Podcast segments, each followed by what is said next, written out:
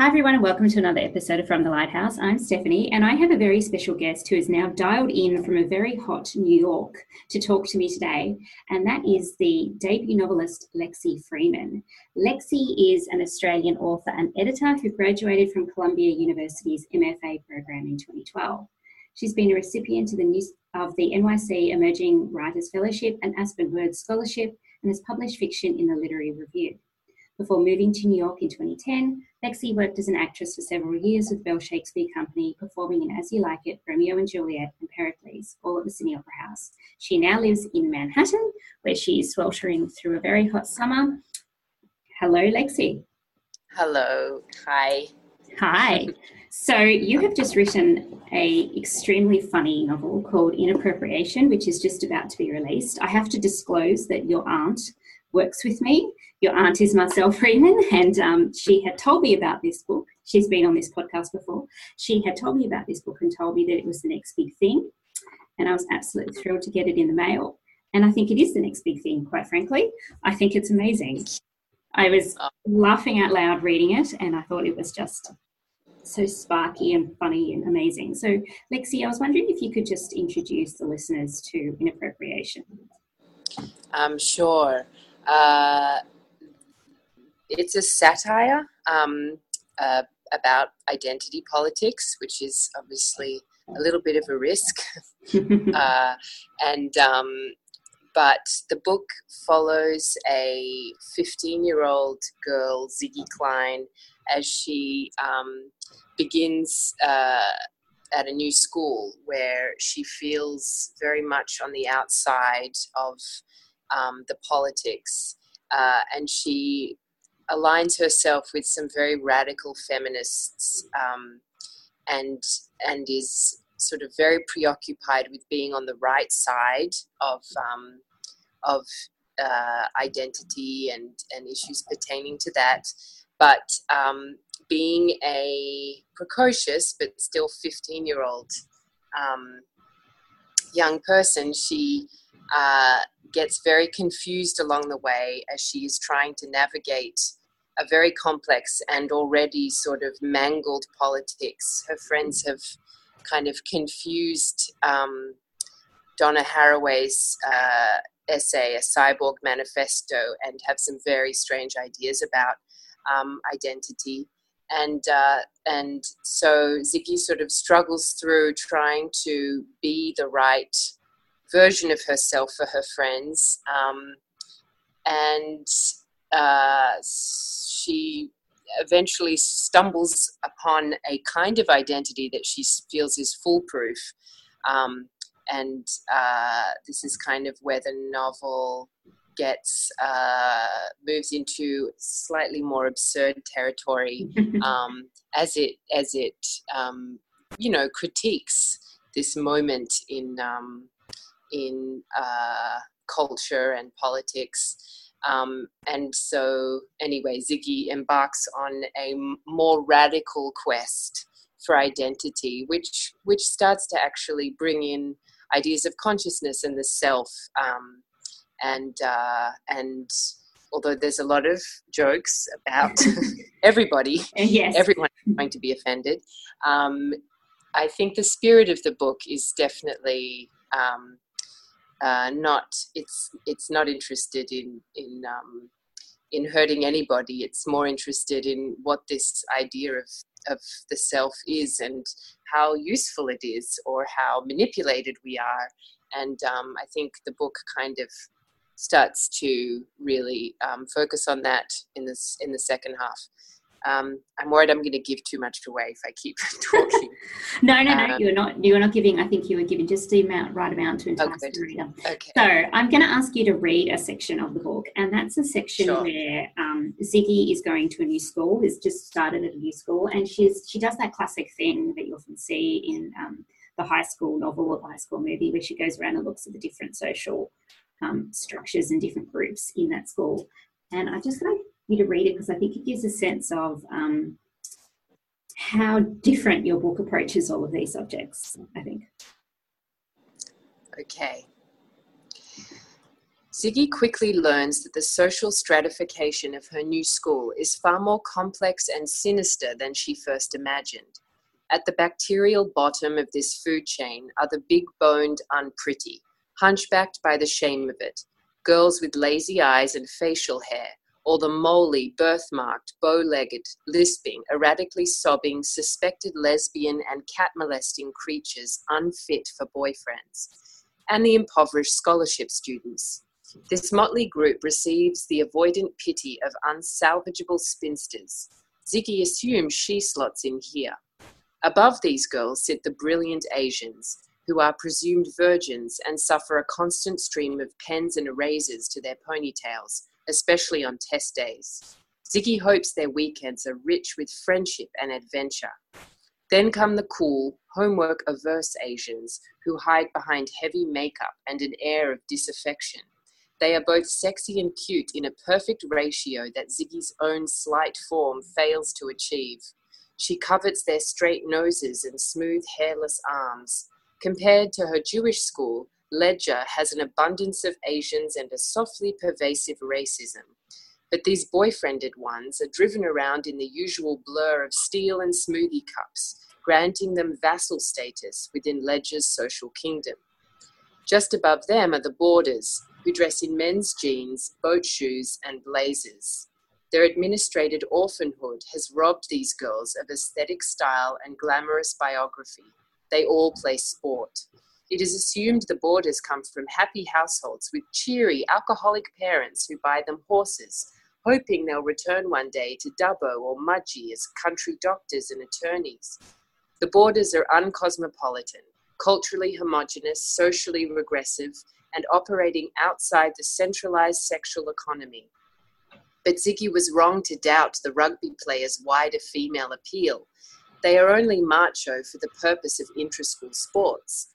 Because these girls get subhumanly smashed at weekly barn dances, returning to the city with grass stained pant seats and tales of tampons finger banged to emergency rooms, they still occupy the outer suburbs of Ledger's sprawling metropolis. Now Ziggy notices their girly anachronism those bright ribbons they wear in their ponytails have a priss made for frisking on blue moonlit beds of hay. Next come that broad case of attractive urban high achiever who arrive at school with hickeys or blowjob lockjaw or just the vacant look of sexual daydream, replaying the luscious hurt of rabbit sex with a random boy.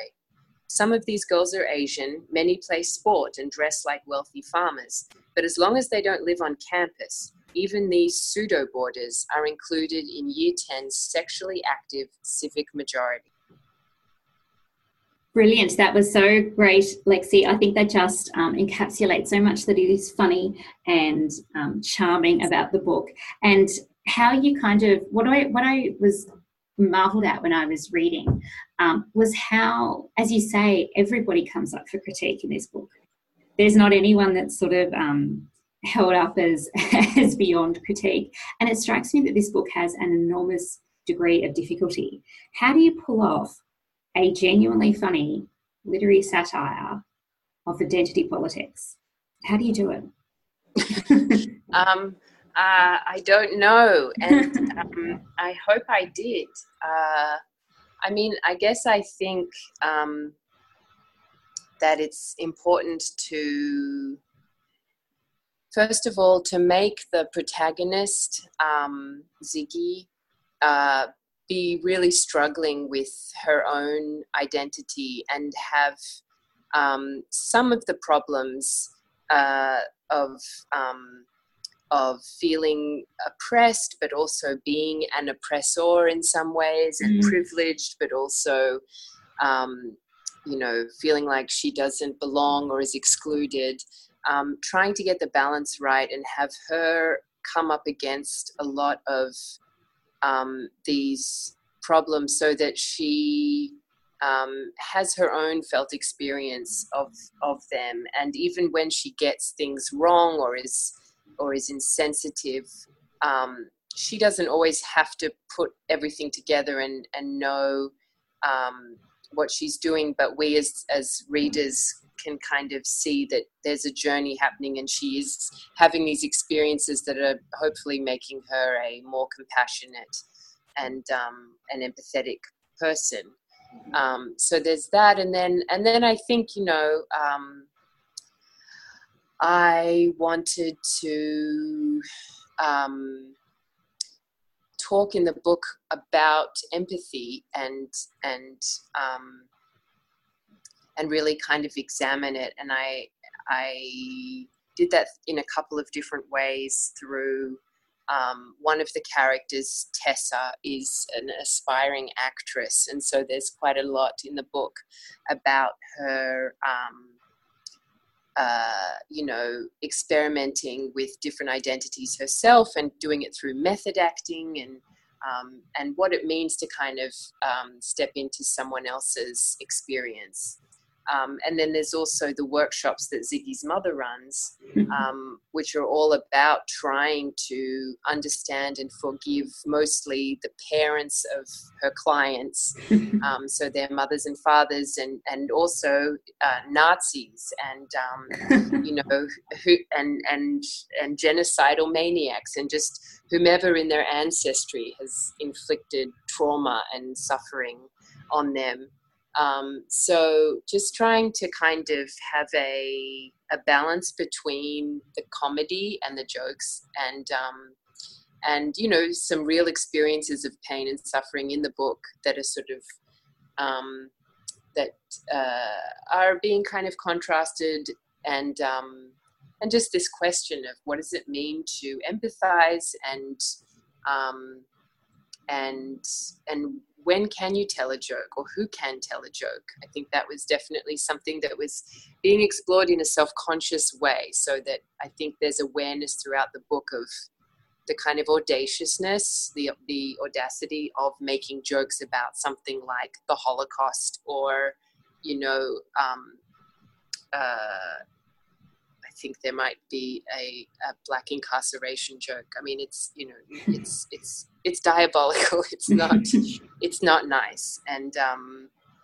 uh, it's but thoughtful I think about those issues. It's trying to be thoughtful, yeah. and that's the point, you know, because yeah. because censorship, I think, is the worst thing we can we can slip into at this moment, and it does feel like that happens quite a lot. So.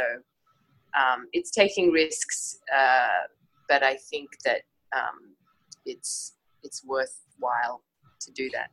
Yeah, there's an earnestness to Ziggy. I think she's genuinely trying to figure this all out and figure out who she is, and you know, she has various kinds of um, stumbles into some very kind of weird things and weird ways of thinking. Um, weird experiences with the Hitler Youth, for example.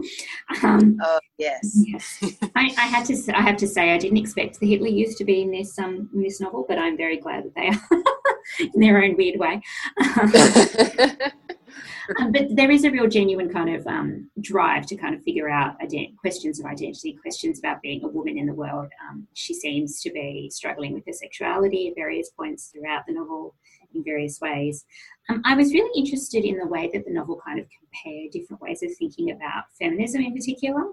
Um, so the girls at um, Ledger are very um, skeptical of second wave feminism, um, skeptical of third wave feminism in their own way as well. And then, of course, you have Ziggy's mother, who has this, you know, very um, essentialist ideas about gender, I suppose, and you know, lean into the feminine. What are you trying mm. to sort of um, say about about feminism today? I think. Um, well, nothing definitive, which is, um, I think, the most important thing. Well, an important lens or, or way to, to at least, yeah, a frame um, for the discussion. But um, I guess I wanted to put forward all the ideas that seem to me to have validity and to be in um, conflict with one another. And um, and at the end of the day, they're all kind of just ideas, which is sort of a direction the book is moving towards. Um, and so, obviously, um, there's there's a hope for a generosity and a um, and uh, an openness when it comes to ideas that might, um, you know, be important for respecting someone's rights and dignity. Uh, but I think I, I think I wanted to. I, I guess, I was really compelled by. Um, this is this obviously predates um, the Me Too movement, which mm. you know started um, right like when I was basically finished the book. Um, so, uh, but this idea that um, while feminism is still kind of finding its feet or its new incarnation, um, uh, we we still kind of, or no, while that's happening, where um, we're also struggling in this moment with this question of whether gender is even real. So you've got you know the inequalities that women face and and and then you've also got this kind of um, gender non-binary movement uh, that essentially you know wants to do away with gender. And how do you do away with gender before you've kind of figured out what being a woman is and what it means to be a woman who is who kind of uh, is um, treated equally to a man. And whether that like what does that have to come first? Can we all just be people? Does it need to um, how do we even talk about um, feminism basically when when we're also moving away from the idea of of you know gender difference? So i kind of wanted to have a few characters in dialogue about that and how complicated that is, and um, and and then the sort of the kind of last, I guess, movement of that uh, symphony or cacophony or whatever it is, um, is you know this idea that comes from the guru in the book, um, the um, Indian guru who is who is talking about you know the kind of illusion of the self, which is obviously a a very is just you know part of most Eastern philosophy. But um, this idea that we are kind of trapped in um, our identities, which are all you know just these constructs, and so then if you add that in. um, what, what becomes what, what happens then to a woman's sense of, of femaleness or a or a you know whatever it is so I just I wanted to complicate it a little a little more at the end with that. Um, and I don't think the book gets to any um, answer about any of this stuff. Uh, so I, I think what was most interesting to me was putting it out there um, as part of a, a, conversation that I think is much larger than the book and um, and, and will hopefully be had out, outside of.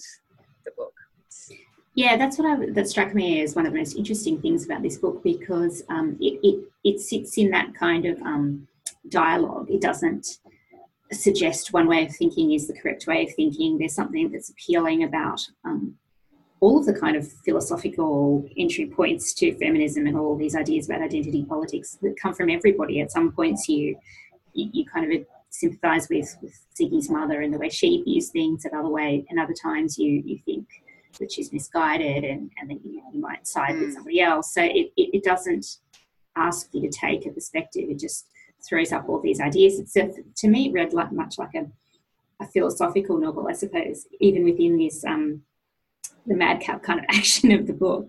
Um, but I wanted to talk to you as well about the school story because this book is also a school story. It's about a, a, high school in Sydney, and as somebody who went to a high school in Sydney, um, an all girls high school in Sydney, this read is very familiar to me, and I suspect to you too. So, how much of this was drawn from your own experiences growing up in Sydney?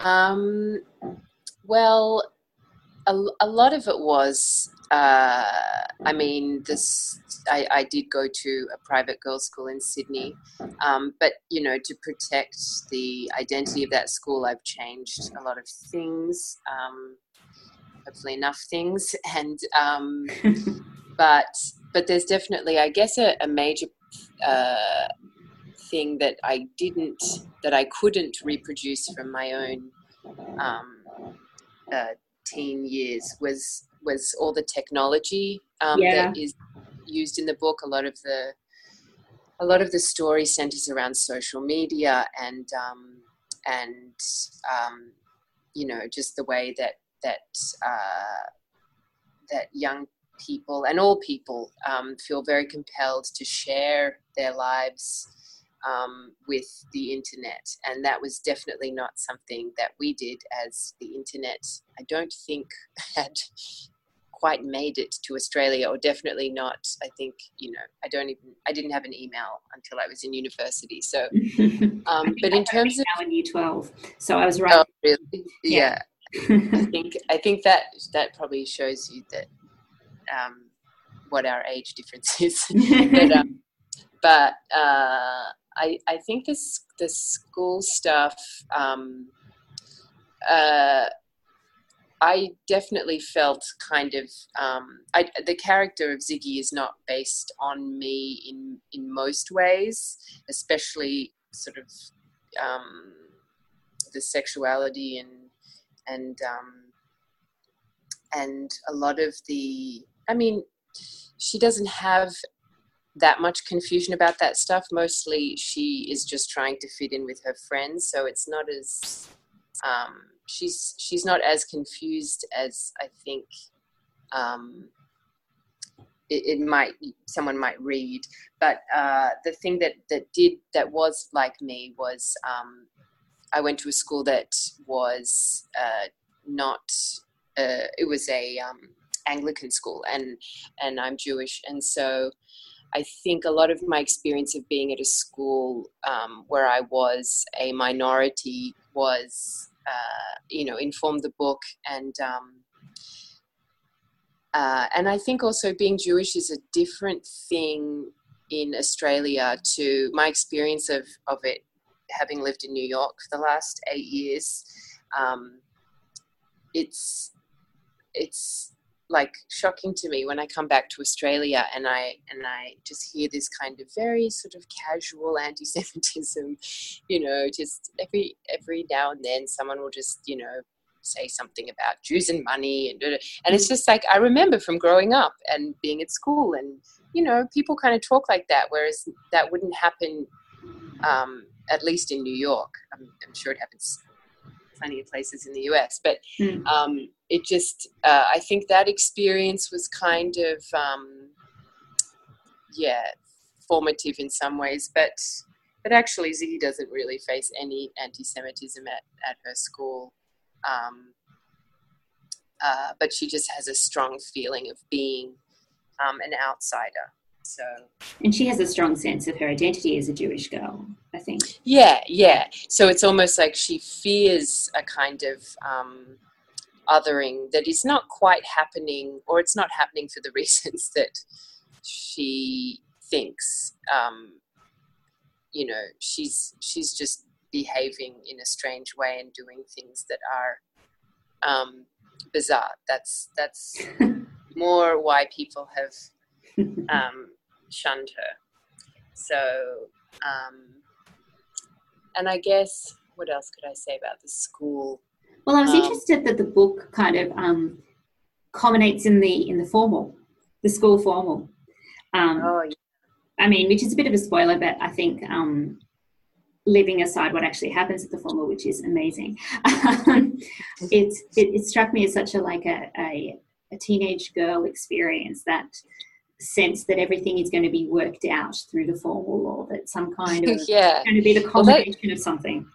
Yeah. Well that's definitely how the book is kind of structured. It, the the formal is sort of um, is is um, this is presented at the very beginning of the book and it is something that we kind of follow as this event that that is going to change um, that it, you know it's like a whatever it's a sort of rite rite of passage or something into a kind of sexualized um, uh, female identity um, or adult kind of um, female identity. And um, and an opportunity again to um, express this to, to, express an identity, uh, which is a huge preoccupation um, of of all the girls at, at this school, Ledger, and, and of the school I went to, and I'm sure most schools. Mm. Um, but yeah, I think that the formal definitely has this mythical kind of um,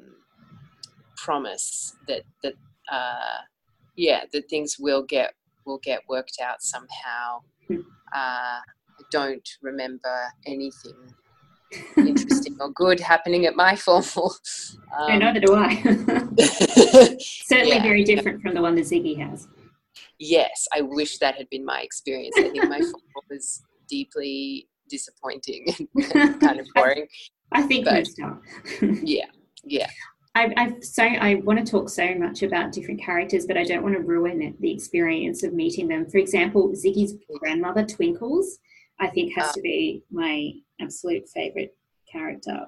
just amazing. I loved every scene that she was in, but I don't want to spoil it. So I wanted to turn to you now um, just ask a, few questions about you and how you came to writing, because you have a background as an actor. There is some acting in this book. Tessa is an actor. Um, what, what prompted you to, to write this? Um, well, uh, so I had been an actor in Australia for. I went to drama school after high school and and worked for several years as an actor. Um, for the Bell Shakespeare Company and toured with them. And, um, and I was always writing plays, uh, but I don't think I wrote any very good play. In fact, I know I didn't write any good plays. And, um, but, you know, I was learning and, um, and, uh, and I, so I'd always, I'd always, you know, written and wanted to write. And I think it got to a point um, prematurely in my acting career where I decided it was um, maybe too difficult or mm-hmm. that there wasn't a, a great future. And, um, and I think I quite hastily quit acting or didn't really quit, but just applied to an MFA or a couple of MFAs in New York where I, I wanted to live and um, got in and then decided that I would quit acting and, and and pursue writing. And I'd only written a handful of short stories at that point, mostly to get into a program. So the whole thing was kind of, um, I don't know, counterintuitive, especially for my dad, who was just horrified. Um, but uh, once I got to the program that I did at Columbia, um, it was just great because it was a very kind of um, comprehensive literary education. You know, there was a lot of reading, and we had amazing professors, and um, and I just learned a lot, and uh, uh, wrote a collection of stories that will never be published because it's not good. But I learned a lot doing that, and um, and then I worked as an editor for a few years at a small publishing house in New York. And as I was working, I started to write this book um, I actually started to write it because I had been working on a short film script with a friend who I'd met at a writers' conference, and she was a screenwriter, and we had this idea for a horror movie. Um, uh, and then I think I wrote the first kind of draft, and it didn't really work. And then I think my friend had to, she had to like throw herself into another project, and I was like, well I'm going to kind of take some of these ideas, the ideas that had been my ideas, and um, and kind of maybe try and develop this into another into a into I think a short story or I don't know. And then it kind of just turned into this book, and it was also I think around the time that um, you know Obama was president and and identity politics was around but it wasn't quite as um, kind of uh, the saturation was different and it wasn't as sort of um, vitriolic as it can be now or it has mm. been um, because there was no threat of Donald Trump yet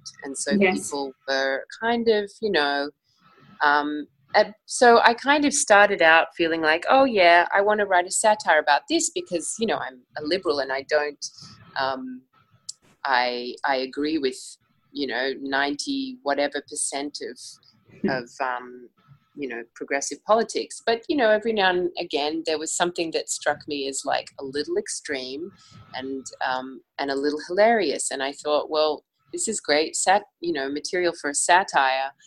And a lot of people were like, uh, so you're writing a satire about transgenderism? I was like, no, no, no, no, no. That's not what I'm doing. No. And and I had to question it a lot because I felt like, well, of course, you know, satire. You don't write satire about the underdog. That's you know not how it works.